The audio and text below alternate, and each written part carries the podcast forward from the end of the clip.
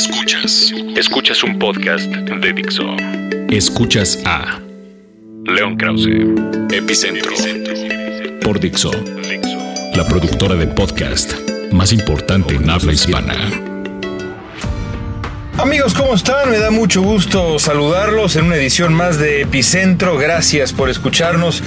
Como siempre, de verdad les agradezco mucho que descarguen el podcast, que me permitan acompañarlos en el gimnasio o en el tráfico o en la oficina o en donde se encuentren. Gracias por escucharnos eh, estos 20, 25 minutos cada semana que podemos estar en contacto. De verdad es una emoción, como siempre se los digo, grande. Así que bueno, insisto, gracias. Hoy quiero comenzar platicándoles de una conversión que tuve con un extraordinario escritor, un novelista eh, para mi gusto de época que ha tenido la suerte y, el talento de ser, para mi gusto, sin duda alguna, la voz más ah, interesante, la voz más profunda también en ah, acercarse al problema del narcotráfico y la violencia desde la ficción, desde la narrativa.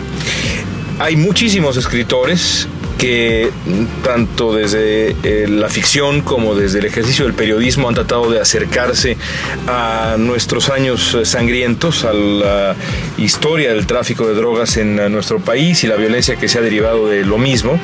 Pero yo creo que el mejor de todos no es mexicano, sino es estadounidense. Se llama Don Winslow. Don Winslow es un eh, eh, escritor eh, que mm, ahora vive en California y que antes de ser escritor se dedicó a muchas cosas, desde guionista hasta vendedor, hasta creo que investigador privado. Y la verdad es que esa suerte de experiencia diversa se le nota, eh, no solamente en la manera como escribe, sino en la manera como habla, como se relaciona. Ha escrito varios, pero sobre todo dos extraordinarios libros que además pueden leerse como una especie de saga sobre la guerra contra el narcotráfico en México, Estados Unidos, el Caribe, y, demás. Es decir, estos últimos, ¿qué será? 40 años mm, tan dolorosos y tan difíciles y en muchos sentidos tan estériles en la lucha contra el narcotráfico y la violencia que se ha derivado de ello. La primera novela es una novela casi enciclopédica, enorme, que se llama El poder del perro, un libro de verdad extraordinario que se acerca a los primeros años del conflicto, a los primeros años del surgimiento de estos eh, cárteles de la droga, de estas organizaciones del crimen organizado, eh, válgase la redundancia, que son eh, y, se, y, se, han convertido en tan poderosas, el principio del esfuerzo para combatirlas desde Estados Unidos, la corrupción y demás. Pero después eh, Winslow eh, publicó apenas hace unos meses la secuela a ese libro, esta vez se llama El Cártel, The Cartel. Esta segunda novela es sobrecogedora, es aún mejor para mi gusto que el primer libro, que es uno de mis favoritos. Y en este libro, esta vez, Winslow se acerca a estos últimos años, a los años, digamos, más o menos desde el ah, principio de la guerra contra el narcotráfico de Felipe Calderón y lo que ha ocurrido después, el surgimiento de los, de los uh, Zetas, que bueno, no necesariamente surge después, pero en estos años, digamos, el surgimiento de los Zetas y la enorme violencia, la tortura, la corrupción, el Chapo Guzmán, eh, a, todo eso se acerca Winslow en esta segunda oportunidad y lo hace con una enorme brillantez. Eh, yo tenía la intención de entrevistar a Winslow desde hace ya un buen tiempo porque me parecía un personaje fascinante y mucho más después de que publicara este segundo libro. Así que lo busqué y pude charlar con él. La conversación entera, una conversación de 20 preguntas en, las que toqué temas eh, tan diversos como la verdadera influencia de Estados Unidos en esta guerra contra el narcotráfico, el carácter de, Joaquín Guzmán, la personalidad de Joaquín Guzmán, la necesidad o no de legalizar las drogas. En fin, hablamos de muchas cosas y cada respuesta de Don Winslow me pareció reveladora, me iluminó aspectos de este problema tan delicado y tan doloroso que yo simplemente no había visto. Winslow, por ejemplo, le pregunté en una serie de segmentos, digamos, de la entrevista sobre Joaquín Guzmán, le pregunté qué tipo de hombre es Joaquín Guzmán, él como novelista, cómo se acerca a alguien así. primero que nada me dijo, lo mismo me dijo, por cierto, de Heriberto Lascano, eh, el ya fallecido y brutal líder de los Zetas, que no, él no es quien para juzgar a sus personajes, él no es quien para juzgar a las personas que inspiran a los personajes que aparecen luego en su novela, que para eso está el lector o incluso otros personajes de dentro del libro. Y me decía, bueno, Joaquín Guzmán es un hombre brillante, es un extraordinario empresario, pero también es un sociópata. Es un asesino serial, un hombre que tiene la sangre de miles en las manos, no es ningún Robin Hood. Deberíamos componerle canciones a los que luchan contra estos criminales y no a estos criminales. Después, eso me pareció notable. Después le pregunté qué pensaba de la versión oficial de la fuga de Guzmán. Me dijo que él no cree eh, en ella, que le parece ridícula. Él está convencido en una frase que me pareció también de notable. Me decía, un hombre que tiene el poder para el poder y el dinero, que es lo mismo en muchos casos, el poder para construir un túnel de una milla abajo de una prisión de máxima seguridad, tiene también el poder para salir por la puerta. Así que ahí queda la frase de Winslow. Él, por supuesto, es un gran escéptico cuando se trata de la capacidad del Estado mexicano para combatir la corrupción. Dice que no todo mundo en México está a la venta, pero que la corrupción es enorme, cosa que quizá ya sabíamos, pero leerlo de, y escucharlo de, de, una voz como la de Don Winslow siempre sacude. Y finalmente me decía Winslow que él, más allá de todo, eh, reconoce y le avergüenza eh, la, la voracidad de Estados Unidos para consumir droga, la manera como este país ha sido el causante de buena parte de este desastre. Y le pregunté al final qué consejo le daría a México, qué consejo le daría a las autoridades mexicanas para salir de, esta, de este pantano de sangre, si me permiten ustedes eh, la frase un poquito eh, morbosa, y me decía, consejos no se le pueden dar a México, a, a México lo que se puede es simplemente pedirle perdón, ofrecerle disculpas. Y ahí queda, insisto de nuevo, otra de las frases de Don Winslow. La entrevista completa la, eh, la, voy a publicar el mes de septiembre en la revista Letras Libres. Ojalá la puedan leer porque de verdad creo que vale mucho la pena. Pero más allá de la entrevista eh, y de invitarlos a que la lean, yo, yo me quedo con eh, ese sabor de boca tan agridulce, no agridulce, más bien amargo, de saber que estamos ante un conflicto que tiene décadas y que tendrá décadas. Porque cuando le pregunté a Winslow cuál es la única solución o cuál es la solución, lo que él dice es la solución es la legalización de la droga, es ir secando poco a poco a los cárteles, a las uh, organizaciones criminales, irles secando, cerrarles el grifo del dinero, cerrarles el grifo de los ingresos. Y eso lo veo tan pero tan difícil. Cualquier caso, ahí quedan los testimonios, ahí quedan uh, los dichos de Winslow en la entrevista que ustedes leerán, pero sobre todo les recomiendo muchísimo que lean ambos libros, todos, pero sobre todo estos dos libros, El poder del perro y El cártel. No son fáciles, son dolorosos, son difíciles. Muchas de esas historias nosotros mexicanos ya las conocemos, eh, a diferencia de la audiencia o los lectores estadounidenses, para nosotros muchas de esas historias pues se nos son familiares, pero no por ello no vale la pena leerlo eh, de nuevo o leerlo en la voz de Don Winslow. Háganlo porque de verdad es estrujante, pero también a veces necesario. Regresamos con León Krause, Epicentro. Hablando un poco de lo mismo, de la dinámica que uno va descubriendo en la comunidad mexicana emigrante acá en Estados Unidos y, y la historia un poco de, de la misma. Hace ya un, algunos meses, casi un año, he venido realizando, no sé si ya lo he platicado acá en el, en el podcast, he venido realizando una serie de entrevistas en las calles de Los Ángeles, entrevistas muy improvisadas pero que resultan ser muy ricas en ambos sentidos del adjetivo, tanto sabrosas como uh, reveladoras, profundas entrevistas a inmigrantes. En muchos casos estos inmigrantes son mexicanos, evidentemente, pero no, no únicamente. He entrevistado también salvadoreños, guatemaltecos, hondureños, colombianos, cubanos, peruanos, ecuatorianos, la gran comunidad hispana que vive aquí en el sur de California y específicamente en Los Ángeles, que es bueno una ciudad que tiene eh, millones y millones de hispanos. Este ejercicio ha sido no solamente, insisto, interesante, sino para mí también muy conmovedor. Ya después de decenas y decenas de entrevistas voy encontrando ciertos temas en común, denominadores comunes que, pues como el nombre lo indica, comparten casi todas las historias o una buena parte de las historias. Y hoy quiero compartir con ustedes casi a manera como de conversación, como si estuviéramos frente a frente, porque me gustaría mucho su opinión. Eh, una, una de las cosas que, que yo... Eh, he notado que se repite, insisto, una y otra y otra vez. Y me refiero a la ausencia de la figura paterna. Los hombres en eh, una gran cantidad de estas historias están ausentes.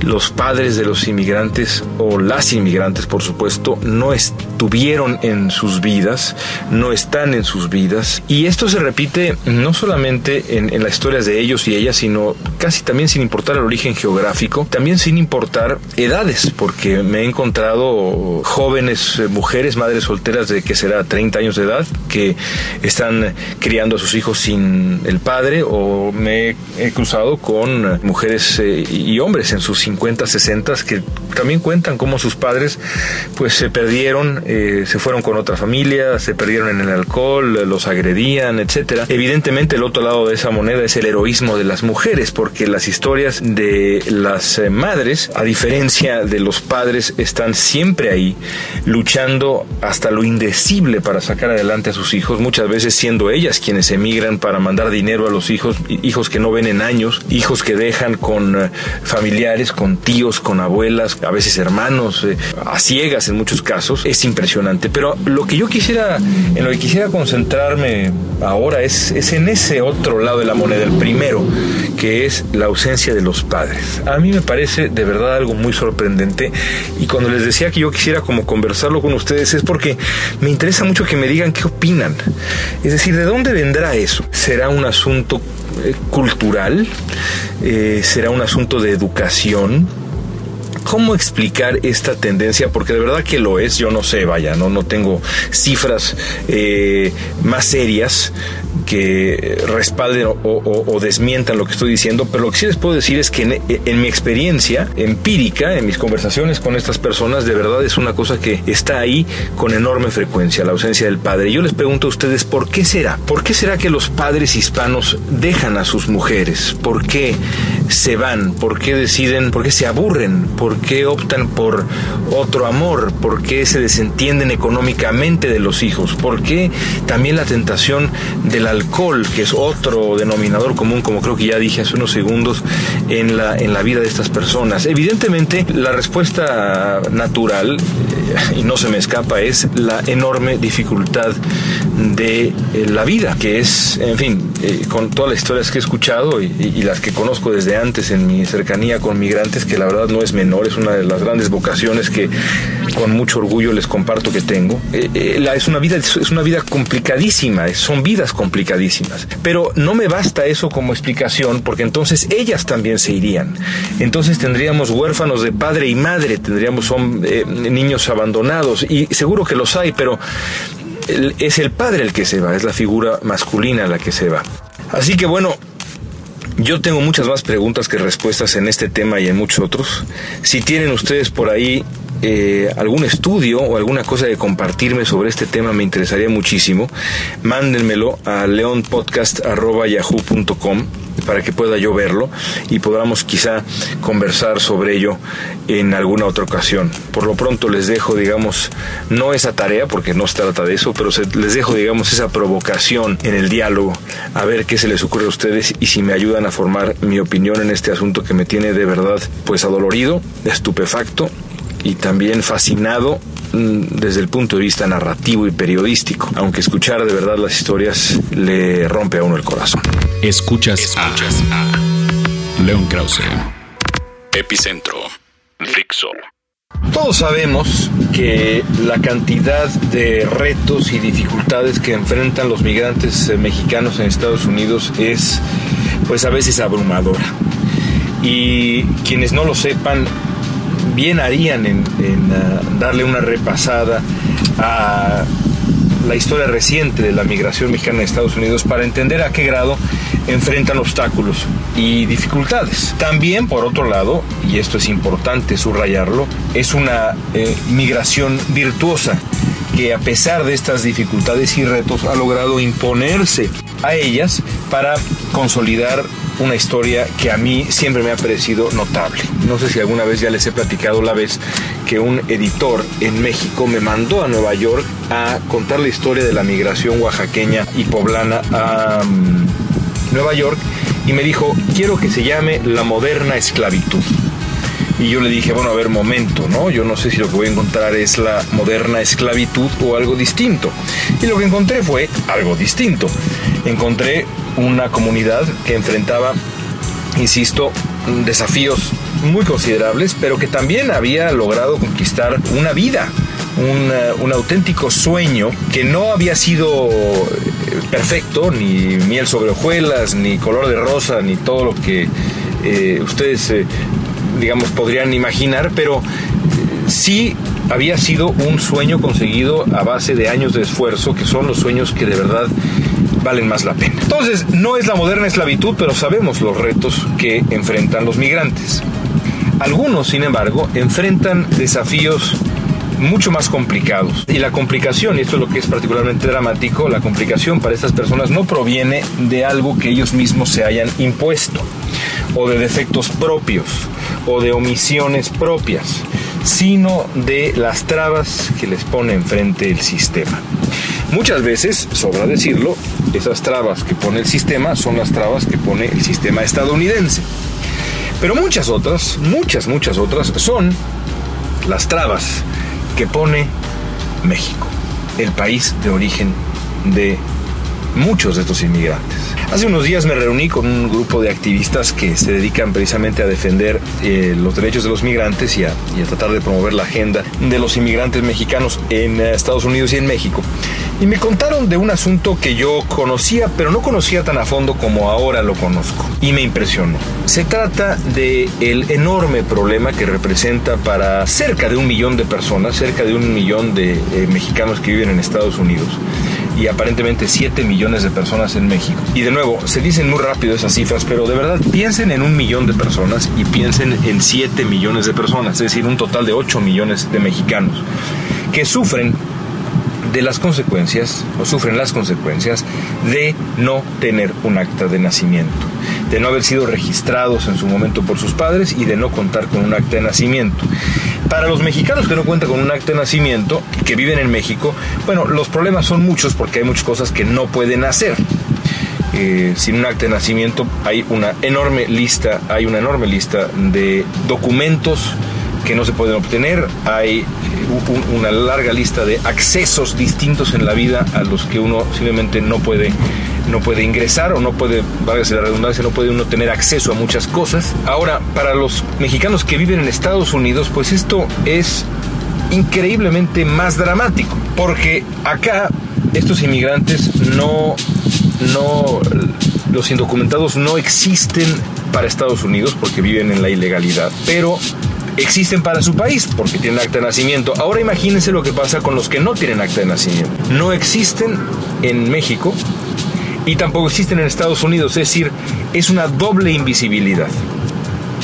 Si no tienes un acta de nacimiento mexicana, en Estados Unidos no puedes hacer ni siquiera el muy limitado número de cosas que los inmigrantes indocumentados con un acta de nacimiento sí pueden tener, sí pueden hacer, como por ejemplo sacar un número de identificación para los impuestos, una larga, larga lista de cosas, sacar en California una, eh, una licencia de conducir, una larga lista de cosas. Esta doble invisibilidad es, bueno, de verdad el equivalente a simplemente no existir o no poder existir. Si la memoria no me falla, incluso es difícil para ellos hasta contraer matrimonio. Muchas cosas se le complican a estos inmigrantes indocumentados por partida doble.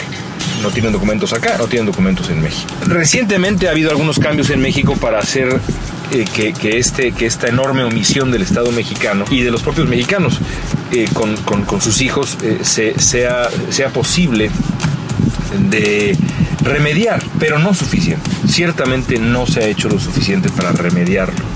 Hay todavía cerca de un millón de mexicanos en Estados Unidos que no tienen papeles y para ellos es doblemente difícil tratar de tramitar dichos papeles. ¿Por qué? Pues por obvias razones, porque para tramitar un papel en el estado de Guanajuato generalmente hay que ir a Guanajuato.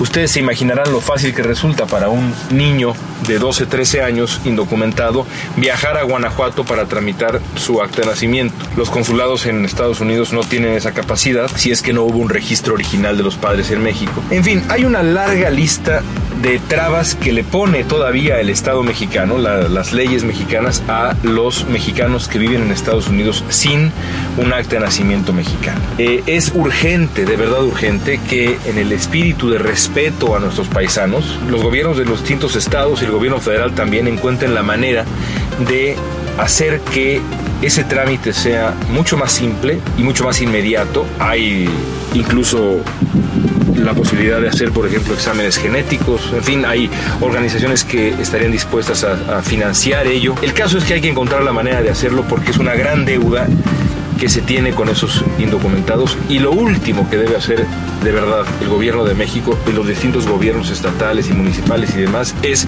hacerle la vida más difícil todavía, más complicada a quienes ya tienen una vida muy complicada. La obligación del Estado mexicano sería lo contrario, darse cuenta que la realidad es como es y ayudarle en la medida de lo posible a sus paisanos. Eso es lo que debería hacer el gobierno mexicano, la Embajada de México en Estados Unidos, que se debe antes que ninguna otra cosa a la comunidad mexicana acá. Esperemos que en los próximos meses eh, comencemos a ver aún más cambios en este sentido, porque de verdad escuchar las historias de estas personas que no existen ni aquí ni allá, esta doble invisibilidad, de verdad que es estrujante. Epicentro. Por último, amigos, antes de despedirme, quisiera responder una, una pregunta que me eh, envió uno de nuestros podcast escuchas, radio escuchas, digamos, Enrique Iturbide, quien nos eh, eh, escribió, que me escribió desde León, Guanajuato. Y bueno, su pregunta tiene que ver con fútbol. No podemos perdonar un poquito de fútbol eh, en cada podcast. La verdad es que pues ni modo, es un placer y pues además la pregunta de Enrique ahí está, así que pues vamos a responderla. Me pregunta qué pienso de la posibilidad de que Ricardo Lavolpe sea el técnico de la selección mexicana. Y bueno, pues agradezco primero que nada la, pregunta, como los consejos y sugerencias y alguna que otra quejita por ahí también interesante que me llegó en la última tanda de correos electrónicos a leonpodcast.yahoo.com. Bueno, Enrique, yo te diría que en principio no me molesta la llegada de Ricardo Lavolpe. Eh, es un técnico que sabe mucho de fútbol, que tiene una carrera luminosa. Yo creo que la selección mexicana que dirigió Lavolpe en Alemania era, desde el punto de vista de la generación, una de las más pobres y sin embargo la Volpe le sacó un jugo considerable. Hay que recordar que bueno, en esa generación este, tuvo la Volpe que sacarse de, la manga ciertas, ciertas posiciones. Había una generación eh, eh, adelante, por ejemplo, con, con Borghetti como la única, la única estrella, porque la Volpe insistió no llevar, no llevar a Cotemo Blanco, hizo debutar a, a, Andrés Guardado muy joven, enorme Guardado, pero muy joven, Kikín Fonseca apareció por allá, imagínense nada más el Kikín Fonseca y aún así, eh, México tuvo una. Omar Bravo estaba también ahí en esa selección, en fin.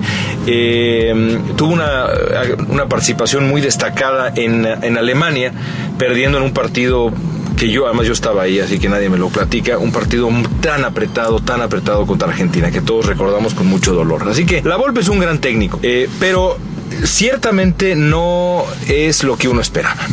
A mí lo que me sorprende de todo este asunto es que la salida de Miguel Herrera haya tomado completamente desprevenida a la Federación Mexicana de Fútbol.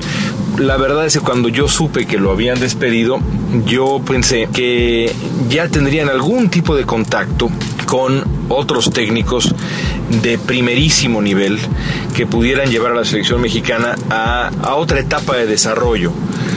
Y lo que resultó es todo lo contrario, ¿cierto? Es decir, parece ser que la Federación Mexicana de Fútbol de verdad respondió a la presión eh, despidiendo a Miguel Herrera. Yo creo que hizo bien en despedirlo, pero respondió a la pregunta, a la presión de inmediato eh, despidiendo a Miguel Herrera sin tener absolutamente nada eh, en la otra mano sin tener ningún contacto real con ningún otro técnico de primerísimo nivel como los que se han buscado en los últimos días, como el San Paoli, como el propio Bielsa y demás esos nombres que por ahí estaban y que al final pues quedaron solamente como una idea o aparentemente van a quedar solamente como una idea, porque por supuesto Ricardo Lavolpe, de quien también se dice que llegará nada más para un interinato, pues Lavolpe dice, mira, yo de interino no, muchas gracias. Claro, eh, habrá que ver si de verdad es tan digno Lavolpe, pero yo lo entiendo, yo lo entiendo cuando él dice que no quiere entrar eh, en, nada más como una suerte de interinato, nada más como bombero, nada más como lo que hizo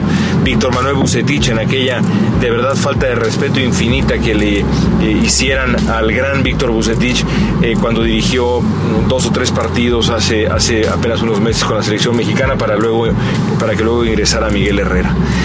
Así que yo entiendo a la Volpe que dice que no quiere interinato y quiere que le aseguren que se va a respetar un proceso.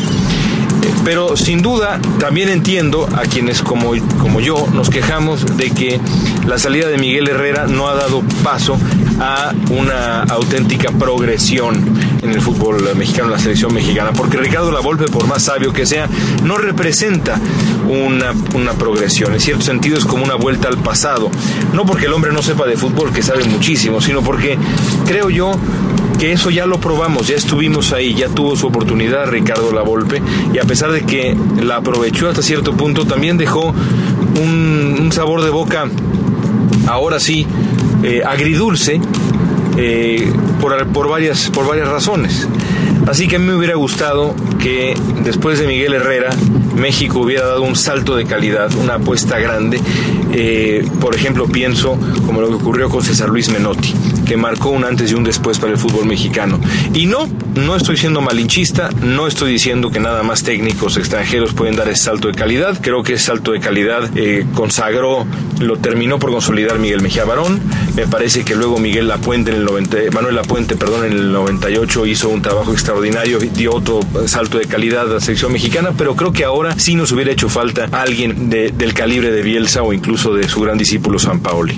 Quizá me equivoco, habrá que darle el beneficio de la duda a la Volpe si es que de verdad lo nombran pero por lo pronto sí, honestamente estoy un poco, un poco desilusionado. Bueno, gracias Enrique por tu pregunta y por favor síganlas enviando, prometo responder más preguntas, no nada más de fútbol, porque hay muchos temas que tocar. Con esta me despido amigos, nos escuchamos la próxima semana en Epicentro por Dixo. Dixo presentó a León Krause. Epicentro